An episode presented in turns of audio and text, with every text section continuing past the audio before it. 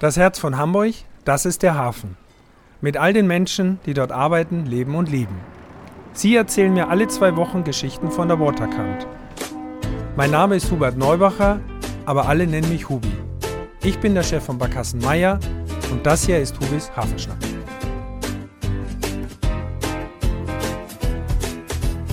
Ja, liebe Hafenschnack-Freunde, ich bin wieder am Start, euer Hubi. Und ich bin heute bei der HPA und habe einen Gast, eine Gästin, Simone Urmoneit.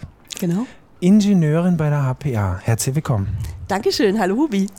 Simone, du bist Ingenieurin hier im Haus, oder im Haus ist gut, also bei der HPA, im großen äh, Betrieb sozusagen. Was machst du hier im Haus erstmal so? Also Ingenieurin heißt, was ist dein Job? Also ich bin Diplom-Ingenieurin, Bauingenieurin und bin hier angestellt äh, einmal als Projektingenieurin und aktuell tätig als Projektleiterin. Mhm. Das bedeutet ähm, im Bereich Bauwesen natürlich. Ähm, Im Hafen haben wir natürlich ganz, ganz viele Sachen, die gebaut werden. Und ähm, mein aktuelles Steckenpferd äh, ist der Liegeplatz der Peking. Mhm. Und ähm, das ist natürlich der wasserbauliche Bereich, was ja. auch eigentlich mein Steckenpferd ist. Also generell auch die letzten Jahre immer Wasserbau. Genau. Richtig? Okay. Mhm. Ja, lass uns auf das aktuelle Projekt dann gleich gehen. Also die Peking, natürlich ein Lieblingsprojekt auch der Hamburger mittlerweile, ist ja in 2020 hier wieder äh, eingereist oder eingelaufen, Entschuldigung, im, im Hamburger Hafen, was ja für uns auch ein tolles Fest war, weil in der Zeit war es ja gerade nicht so einfach. Und ähm, aber die Peking liegt da ja jetzt ja im Hansahafen mhm. und so weiter. Bist du dafür zuständig, wo sie jetzt liegt, oder bist du zuständig, wo sie mal hinkommt? Ich bin dafür zuständig, wo sie jetzt liegt. Mhm. Also wir haben sie ja momentan noch an der Kaikante, genau. beziehungsweise gestern sollte sie eigentlich verholt worden sein. Ja. Sprich, sie liegt jetzt an den Dalben. Ah, ähm, ja. Wir haben also einen temporären Liegeplatz gebaut. Das bedeutet, es sind zwei Dalben eingerammt worden zwei Fender oben drüber mit einem Verteunkranz jeweils drauf und da liegt sie jetzt praktisch dran, dass sie sozusagen unabhängig äh, vom Wasser, äh, von den okay. Wasserständen halt eben dort liegen kann, ähm, weil momentan ist die Situation ja doch etwas äh, ätzend gewesen auf gut ja, Deutsch. Ja. Ähm, sprich bei jedem ähm, Wasserstandswechsel, also durch die Tide, wo die das Schiff ja praktisch hoch und runter geht, an der Kaikante mussten dann entsprechend auch die Festmachereinheiten verholt werden oder verändert werden.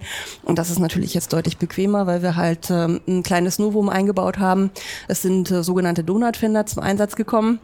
Ja, du guckst gerade so, die sind nicht so bekannt. Aber ich kann es mir ungefähr vorstellen, wie die aussehen, oder? Ja, definitiv. Also der Name sagt ja, schon. Ne? Genau. Ne? Ähm, mhm. Du hast praktisch wie so zwei, zwei ja, Stöcke in, in Gänsefüßchen. Das ja. sind halt Stahlrohre, die eingerahmt sind. Das ja. sind die sogenannten Dalben. Mhm. Und dann sind tatsächlich ähm, Fender drüber, die aussehen wie ein Donut. Ja. Ähm, gut, ein Donut ist ein bisschen flacher. Also die Teile sind halt okay. von, von den Dimensionen her deutlich länger, ja. ähm, sodass die halt eben auch weiter rausstehen aus dem Wasser. Wasser sozusagen. Okay. Und die sind sozusagen drüber gestülpt und darauf ist dann nochmal wie so ein kleiner Kranz. Der sieht also auch aus wie eine Krone, deswegen halt eben auch Vertollkranz oder Vertollkrone. Mhm. Und da sind dann nochmal Ösen dran, wo dann die, die Leinen dran gemacht ah. werden. Und eben nochmal für unsere Zuhörerinnen, weil wir Ebbe und Flut haben im Hamburger Hafen, das heißt, viele kennen es von den Landungsbrücken und so weiter. Wir haben ja viele schwimmende Anlagen. Genau. Ich muss es den Touristen immer erklären, dass das auch in den Brücken, Landungsbrücken mal steiler ja. ist oder, oder nicht so steil oder je nachdem. So, und damit man das Schiff autark auf und ab sich bewegen kann bei der Ebbe und Flut, ist, liegt sie jetzt an diesen Dalben genau. und an den Donutfendern. Wie schön ist dieses. Ne? Ich fahre da mal hin, ich gucke mir das jetzt ganz bald an. Ich schicke mal ein Foto. Sehr gerne. so. Okay. Ähm, das Spannende an deiner Person ist ja tatsächlich, jetzt gehen wir einen ganzen Schritt zurück, ist deine Vita und dein Lebensweg. So. Das heißt, das Aktuelle wunderbar. Studierte Ingenieurin, Mhm. Wann, wo hast du studiert? Also ich bin gebürtige Berlinerin, mhm. hört man vielleicht nicht mehr ganz so raus, mhm. ich hoffe es zumindest. ähm, und bin dort halt eben geboren, aufgewachsen, habe dort auch mein Studium gemacht an der FH. Mhm. Ähm, bin dann aber nach Hamburg gekommen. Also okay. Also ich habe also auch die ersten Berufserfahrungen tatsächlich in Berlin mhm. gesammelt, ähm, in einer Baufirma, wo ich als Bauleiterin tätig war. Zum Schluss auch als Oberbauleiterin. Also man macht mhm. da ja auch so seinen Weg. Ich war da knapp zehn Jahre. Bin dann hier nach Hamburg gekommen für fünf Jahre und habe hier halt auch als Projektleiterin gearbeitet. Damals mhm. ähm, habe ich zum Beispiel auch den Predülkai, den dritten Liegeplatz, mitverantwortet. Mhm. Ja, und dann hat es mich ins Ausland verschlagen. Mhm. Ja. In Berlin war es das Regierungsviertel wasserseitig, genau. glaube ich. Ne? Mhm. Da guckt man ja immer drauf, wenn da irgendwelche Interviews sind oder so. Ja, glaub, jeden ja. Abend. also ich konnte selbst von aus, vom Ausland aus immer so ein bisschen verfolgen, wie es meinen Babys geht. Ja, schön. Ähm, das war schon ziemlich cool, das okay. stimmt, auf jeden Fall. Ja. Ähm, gut, ähm, im Moment ist der Anblick ein bisschen traurig, äh, weil sie doch etwas verlottert aussehen. Mhm. Ähm, aber das war tatsächlich damals mein Steckenpferd, genau. Und das ja in ganz jungen Jahren. Richtig. Ähm, dann äh, war es Hamburg, Bredulkai muss man auch dazu sagen, die Erweiterung im Waltershofer Hafen, um da mhm. noch einen Liegeplatz hinzukriegen für die großen Containerschiffe. Also auch schon große Projekte eigentlich so. Ne? Mhm. Und dann kam Afrika. Richtig.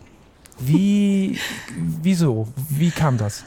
Also die Frage kommt natürlich grundsätzlich mhm. immer, ne, wieso denn nach Afrika? und die meisten glauben, dass man halt dort im Urlaub war und ganz happy und begeistert. Ich kann es tatsächlich nicht erklären. Es war schon immer irgendwie in mir drin. Ich habe schon immer diesen, diesen Wunsch gehabt, äh, nach Afrika zu gehen, also auch gezielt Afrika. Okay. Ähm, und ähm, wollte eigentlich auch mit einem anderen Berufsfeld dorthin. Ich wollte eigentlich Medizin studieren. Und ah, okay. ähm, dadurch, dass aber meine Eltern das halt auch wussten, was ich vorhabe, äh, waren sie nicht so amused und mhm. haben dann dagegen gesteuert. Kann ich mir vorstellen. Ja, ähm, aber der Wunsch war halt trotzdem immer weiterhin da. Und es kam irgendwann dann so Mitte 30 äh, dann so die Überlegung auf, hm, was wäre eigentlich, wenn du irgendwann mal als Omi im Lehnstuhl sitzt ne, und dich fragst, was wäre gewesen, wenn? Ne, da kommt dann so vielleicht die Reue. Ja. Und das war das, was mich dann tatsächlich dazu bewegt hat, ähm, Mensch, probier es einfach. Und okay. ähm, mehr als, dass du merkst, es ist doch nicht deins und äh, du findest da keinen Gefallen dran, ähm, ne, kann ja nicht passieren und dann kommst du halt wieder zurück. Ähm, aber ich wollte es halt tatsächlich dann probieren und habe das dann gemacht und hatte halt eben auch das Glück, äh, das hat man ja auch nicht immer, aber ich hatte auch gerade ähm, wirklich Glück, dass da halt eben eine Stellenausschreibung okay. für ein deutsches Ingenieurbüro okay. äh, lief und ähm, ja, das heißt, dann hat man sich erkundigt, hat ge gegoogelt oder recherchiert, wo genau. ist das frei oder durch Kontakte und dann gab es tatsächlich eine Möglichkeit. Und du bist dann nach äh, Point Noir genau. gegangen, also Kongo ist das, ne? Und in deiner Vita, die ich wirklich sehr beachtlich finde, ich habe sie jetzt nicht ganz auswendig gelernt, aber der Lebenslauf, danke, danke. den du uns zur Verfügung gestellt hast, vielen Dank, ganze acht Seiten, was aber wirklich sehr beeindruckend ist. Ich will jetzt gar nicht äh, in die falsche Richtung lenken, weil natürlich genau die Projekte die, äh, aufgeführt sind, was du gemacht mhm. hast und so weiter. Und es war auch größtenteils Wasserbau und äh, in, in, in der Republik Kongo war es dann auch dort im Hafen oder wie? Ja, ja? genau. Und, mhm. also das allererste Projekt, das war in 2012, äh, war ein großes Baggerprojekt. Ähm, unser äh, damaliges, also das Ingenieurbüro, für das ich tätig war, mhm. ähm, ist halt beauftragt worden, die gesamte Planung und auch die Bauoberleitung dann halt eben entsprechend zu machen. Ähm, nicht nur für die Baggerarbeiten, sondern es war ein Riesenprojekt mit einem großen Wasserturm, Kai-Anlagen, Elektrizität, die halt neu ähm, installiert werden sollte im ganzen Hafen, Leitungen, die verlegt wurden, Wasser und Strom und eben unter anderem musste der Zufahrtskanal halt eben äh, tiefer ausgebaggert werden. Wir kennen das Thema ja auch so ein bisschen in Hamburg. Sagen, das ist ja immer hier großer Diskussionspunkt richtig, gewesen richtig. bisher. Okay. Und mhm. da geht man aber natürlich noch ein bisschen entspannter äh, mit solchen Themen um, mhm. beziehungsweise es ist doch etwas äh, einfacher, sage ich mal, solche Dinge dort umzusetzen. Und ähm, ja, dafür bin ich dann halt engagiert worden zunächst äh, in dem Projekt, um das halt zu betreuen. Mhm. Und ähm, ja, da bin ich dann zu, zunächst tätig gewesen. So, jetzt stelle ich mir vor, man trifft diese Entscheidung und sagt, okay, ich gehe jetzt nach Afrika, anderer Kontinent, ganz anderes Land, andere Menschen, andere Kultur. Mhm.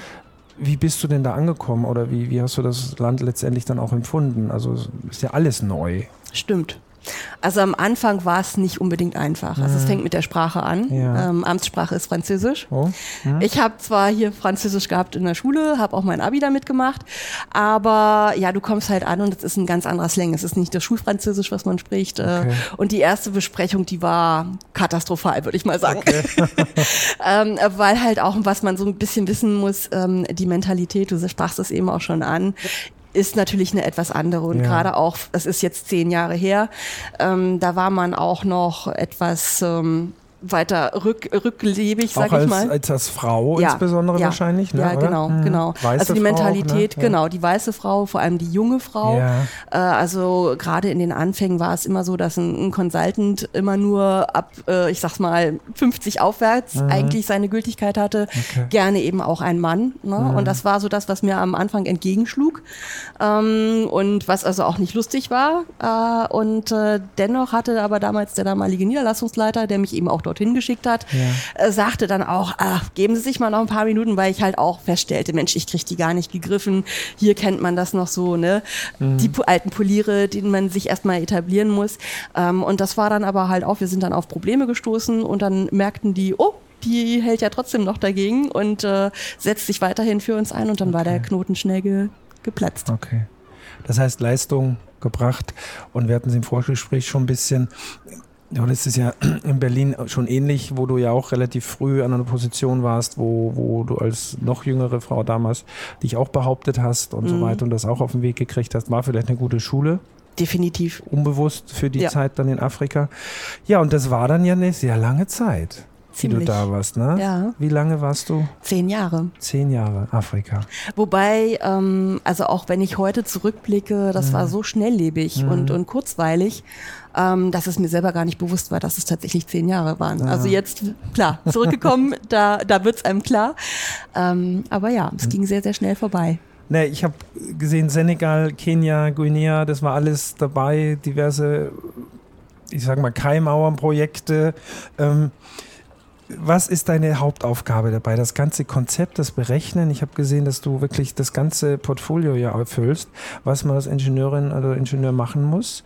Ähm, wie gehst du da ran, wenn jetzt so eine Keimauer neu ist? Also von wo bis wo oder wie ist es begrenzt teilweise auch? Kannst du mal ein so ein mhm. Projekt vielleicht ein bisschen beschreiben? Also ich tatsächlich berechne nicht. Okay. Ähm, ich bin also mehr so in der übergeordneten Funktion meistens mhm. tätig gewesen. Ähm, das bedeutet, du hast die Leitung inne. Also du okay. machst dir natürlich erstmal Gedanken, was soll gebaut werden, was sind die Grundlagen dafür, die Grundlagenermittlung, da, da ist man in der Regel halt auch sehr eng beteiligt, also dass man selber auch Daten vor Ort aufnimmt. Mhm. Ähm, und dann ähm, spricht man natürlich mit den Ingenieuren, Okay. In dem Falle zu Hause, ne, in Deutschland dann durch, was man halt eben für Erwartungshaltungen hat, was auch der Kunde für, für Erwartungshaltungen hat. Ja. Und dann strukturierst du im Grunde genommen das Projekt, mhm. dass du erstmal wie so einen roten Faden schaffst, ähm, dir Ideen machst, okay, welche äh, Dinge müssen wir erledigen, um wirklich ans Ziel zu kommen. Mhm. Und die werden dann halt sukzessive abgearbeitet. Und dann kommt natürlich halt auch ein Projektteam, was zusammengestellt werden muss. Die Örtlichkeiten müssen vorbereitet werden, dadurch, dass die Kollegen dann halt meistens auch aus Deutschland oder auch aus anderen Herrenländer ja. ähm, angereist sind, brauchst du Unterkünfte und, und, und. Also es ist halt auch diese ganz, das ganze Umfeld, was du im Grunde genommen erstmal schaffen musst und mhm. halt eben nicht nur schaffen, sondern auch die ganze Zeit sozusagen in Gänsefüßchen warten und betreuen. Ja. Auch wenn der ein oder andere Kollege Probleme hat, das kann auch einfach mal sein, oh, mir fehlt die Mama.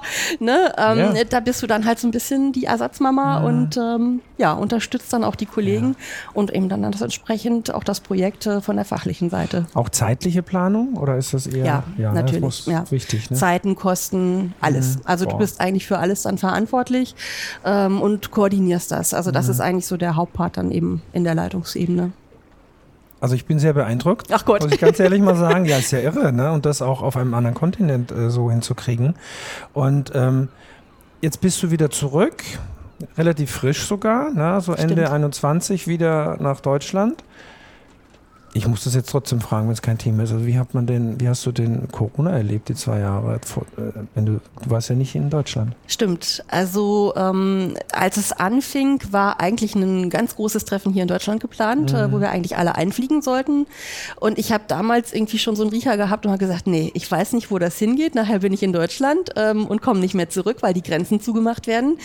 Ähm, das ist mir irgendwie ein bisschen heiß. Und ähm, es kam dann natürlich auch so. Ja. Äh, und alle haben dann so nach und nach dicht gemacht, ähm, sprich die Flüge gingen nicht mehr mhm. und äh, es war dann irgendwie etwas komplizierter und man hätte über Irrwege von A nach B kommen müssen und es gab dann aber auch, ja, es klingt jetzt ein bisschen dramatischer, aber auch so Evakuierungsflüge, weil halt eben ähm, ja, in Point Noir beispielsweise, genau, da mhm. sind halt eben ganz, ganz viele ähm, Europäer eben auch tätig beruflich, ja.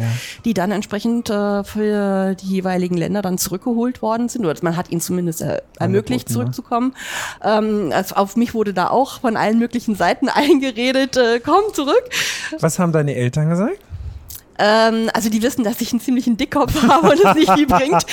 Sonst wärst du da nicht hingegangen. Okay. Genau. Ja, aber was äh, wirklich, was mich überrascht, also ja, klar, dein Lebensmittelpunkt war ja dort vor Ort. Genau. Ich das heißt, für dich war klar, dass du der Rückflug, alle anderen hätten gesagt, ich muss zurück nach Deutschland. Ja. Du hast überlegt, nee, nee, ich muss ja da bleiben, sonst äh, verliere ich meinen Lebensmittelpunkt, wo ich mich ja gerade befinde. Das heißt, Richtig. das war Afrika da äh, an der Küste. Ne? Wahnsinn. Ja, äh, nicht das Hauptthema, aber ist natürlich was eine ganz andere Welt ist so. Ne? Mhm. Ähm, ja, und ähm, ja, Entschluss zurückzukommen, das heißt Dezember 21, habe ich schon gesagt, bist du wieder nach äh, Hamburg gekommen und jetzt relativ frisch, seit Mai 22 hier im Mhm. Haus bei der HPA tätig. So. Mhm.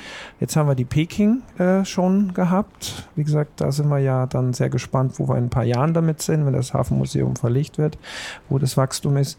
Ähm, ich muss auch ein bisschen darauf zurückkommen, du hast dich da immer sehr durchgesetzt. So. Also als Ingenieurin im Studium wahrscheinlich warst so, wie viele Mädels waren da? Wie viele Frauen? Äh, ich glaube, wir waren fünf von 80. Okay, ja. Hat sich da viel verändert? Jetzt hast du ja mehrere Phasen durch, ist die? Ähm, also ich, ich denke schon, dass, Mhm. äh, dass die Frauen deutlich mehr vertreten sind inzwischen. Mhm. Ähm, aber es bleibt natürlich eine Männerdomäne. Also es ist Ja. alleine schon, wenn du dir das anschaust, äh, die, die, direkt vor Ort wirklich tätig sind Ja. auf den Baustellen, das ist äh, alleine schon von der, von der körperlichen Konstitution Ja, okay. ne, eher so, dass es tatsächlich noch Männer sind. Du strahlst so eine Leidenschaft dafür aus. Das muss man ja auch irgendwo, wie, wie, kommt das? Also ist das auch ein kleiner Ansporn da, als Frau Power zu zeigen? Das haben wir in Häfen generell. Wir haben ja im Hafen auch, das bei uns auch, es sind viele Männerdomänen. Also Man ist immer ganz froh, wenn eine Frau sich wagt, auch Hafenschifferin zu werden zum Beispiel. Wir sind immer froh über jedes, äh, jede Frau, junge Frau, die in Berufe reingeht. Ähm, das ist ja auch gut so. Ähm, ja, wie, wie spornt dich das an? Also erstmal hast du ein super Know-how wahrscheinlich, aber ist das auch so ein bisschen, sagt, ja, ich stehe hier meine Frau? Äh, also für mich sind so diese Geschlechterfragen nicht wirklich ein Thema, Okay. ähm, also nie gewesen. Ähm, es war mal irgendwie etwas erschütternd, als mein erster Chef äh, mir mal irgendwann sagte so, äh, ja, du wirst ja hier sowieso als Mann geführt. das äh, meinte er als Kompliment. Heute Ja. er, würde er da wahrscheinlich für verknackt werden. Ja, ja, ja. Ähm, aber also ich, ich sehe das eigentlich den Ansport da, Sporn darin, gute Projekte zu machen und halt ein tolles Ergebnis zu Okay. erzielen. Ähm, und ob das jetzt Männlein oder Weiblein ist, das Ja. ist für mich eigentlich ziemlich wurscht egal. Super. Ähm, und ich glaube, das ist auch so ein bisschen das, was mir letztlich eigentlich überall so ein bisschen auch die Türen dann geöffnet. Ja. hat, ne? Weil, also ja, es ist ja jetzt inzwischen, ich bin ja nun frisch zurückgekommen, auch äh, das ganze Kolleginnen oder ähnliches, das äh, kannte ich so nicht vor zehn. Okay. Jahren, war das noch nicht so üblich. Ähm, und äh, also für mich ist es nicht wichtig, ich bin eigentlich Ingenieur und ich Super. bin nicht unbedingt Ingenieurin. Okay. Ähm, also ich kann damit leben, sowohl als auch. Und ich denke, das ist auch etwas, ähm, das, was man draußen nicht macht. Also du, du, du pochst nicht permanent. Ich bin aber die Frau. Ja. Ne? Ähm, das, äh, das zählt, was du für einen Job machst. Genau, ich wollte gerade sagen, es geht ja um die Fachlichkeit und, und wie man da rangeht oder so. Das ist ja auch in allen Bereichen gut. Also Mhm. von dem her nur, ist auch vielleicht eine Klischeefrage gewesen, aber es ist, kommt doch immer mal hoch. Und, und weil selbst unser einer immer gefragt wird in unserem Bereich, wie viele Frauen sind da tätig. Also Ja. so, ne? Und das ist, also es spielt eine Rolle. Und am Ende ist es ja auch gut, dass die, die Diversität generell äh, offener ist und dass wir damit alle ganz anders umgehen. So. Ja, wo geht denn die Reise jetzt hin? Also äh, die Peking ist gut verteut. Gibt schon neue Projekte, die anstehen, auf die du dich freust? Es sind durchaus Planungen schon am Laufen, sag ich mal. Da kann ich natürlich noch nicht drüber reden. Okay, ja. Ähm, aber ja, also ich denke, Okay. es wird dann demnächst auch wieder in ein etwas größeres Projekt gehen. Also weil hier jetzt bei TD bin ich eingestellt. Ähm, das ist die Technical Division. Mhm. Okay. Ähm, das sind in der Regel TD6 beschäftigt sich wirklich mit Projekten, die eigentlich ab 6 Millionen aufwärts losgehen. Ähm, Und da ist die Peking doch eher noch ein Kleineres. kleineres Projekt, Mhm. genau. Ähm, was aber nicht äh, unterschätzt werden sollte, weil es halt eben sehr, sehr vielschichtig ist und Ja. eben sehr kleinteilig, ne? Ähm, was halt eben an Gewerken auch mit äh, reingespielt hat. Also nicht nur das, was wir jetzt sehen, wasserseitig, die Dalben, ne, wenn du da mit der Barkasse mal vorbeifährst und dir Ja. das anschaust, Ja. sondern auch landseitig sind viele Sachen entstanden. Okay. Ne? Und ähm, ich denke, das nächste Projekt wird dann wirklich wieder mal in Richtung einer Keimauer gehen. Okay. Und da freue ich mich halt auch schon total drauf. Das werde ich beobachten. Ja. so, und dann natürlich der Hamburger Hafen. Es ist ja der Hafenschnack. Was für eine Beziehung hast du denn dazu? Du warst schon mal bei der HPA tätig, warst dann lange Zeit weg, bist jetzt wieder hier. Ähm, so, was bedeutet dich, für dich der Hamburger Hafen? Und welche Verbindung hast du dazu? Wie oft bist du draußen und so? Also beruflich bin ich natürlich regelmäßig draußen, klar, automatisch. Ähm, ja, Bezug. Also mein Vater ist Kapitän. Super. Ah. äh, obwohl er halt eben in Berlin lebt. Ja. Ähm, also er ist an Land geblieben, als er meine Mama kennengelernt mhm, hat, äh, mhm. hat dann auch nochmal umgeschult man mag sagen, dass mir das dadurch so ein bisschen auch in die Wiege gelegt wurde. Also ich habe halt von Hause aus eine Affinität zum Wasser. Ja. Ähm, meine Schwester ist zur See gefahren, zwar über einen Cruise-Liner. Ähm, also ich glaube, dass es schon bei uns in der Familie so ein bisschen drin ist. Und während die beiden, sage ich mal, auf dem Wasser unterwegs waren, ja. ähm, habe ich halt dafür gesorgt, dass sie irgendwo anlegen können. Super. Also von dem her. Und hat man da eine Verbindung? Also wenn jetzt in Bredulkai wieder so, also es, wie du sagst, in Berlin, das sind so die Babys, man ja. hat die so im Hinterkopf, weiß wahrscheinlich gewisse Besonderheiten. Ähm, Gibt es einen Lieblingsort im Hamburger Hafen für dich oder eine Lieblingsuhrzeit, wo du sagst, ach, da bin ich gerne, wenn es eigentlich nicht. Ich denke, für mich ist es wirklich immer wichtig, an der Kaikante zu sein. Ja. Das ist das, was entscheidend ja. ist, so den Bezug wirklich zum Wasser zu haben. Das ist auch ein schöner Überbegriff. Ne? Wir sind ja alle mal gern an der Kaikante und ob es arbeitstechnisch ist oder ob man einfach nur steht und mal die Gedanken äh, laufen lässt, weil man irgendwie so steht. Also an der Kaikante zu stehen und zu gucken, ist, glaube ich, auch ein wunderbares äh, Lebensgefühl so für dich ja. beruflich und für ganz viele Menschen auch generell für, für die Lebens Weise wahrscheinlich.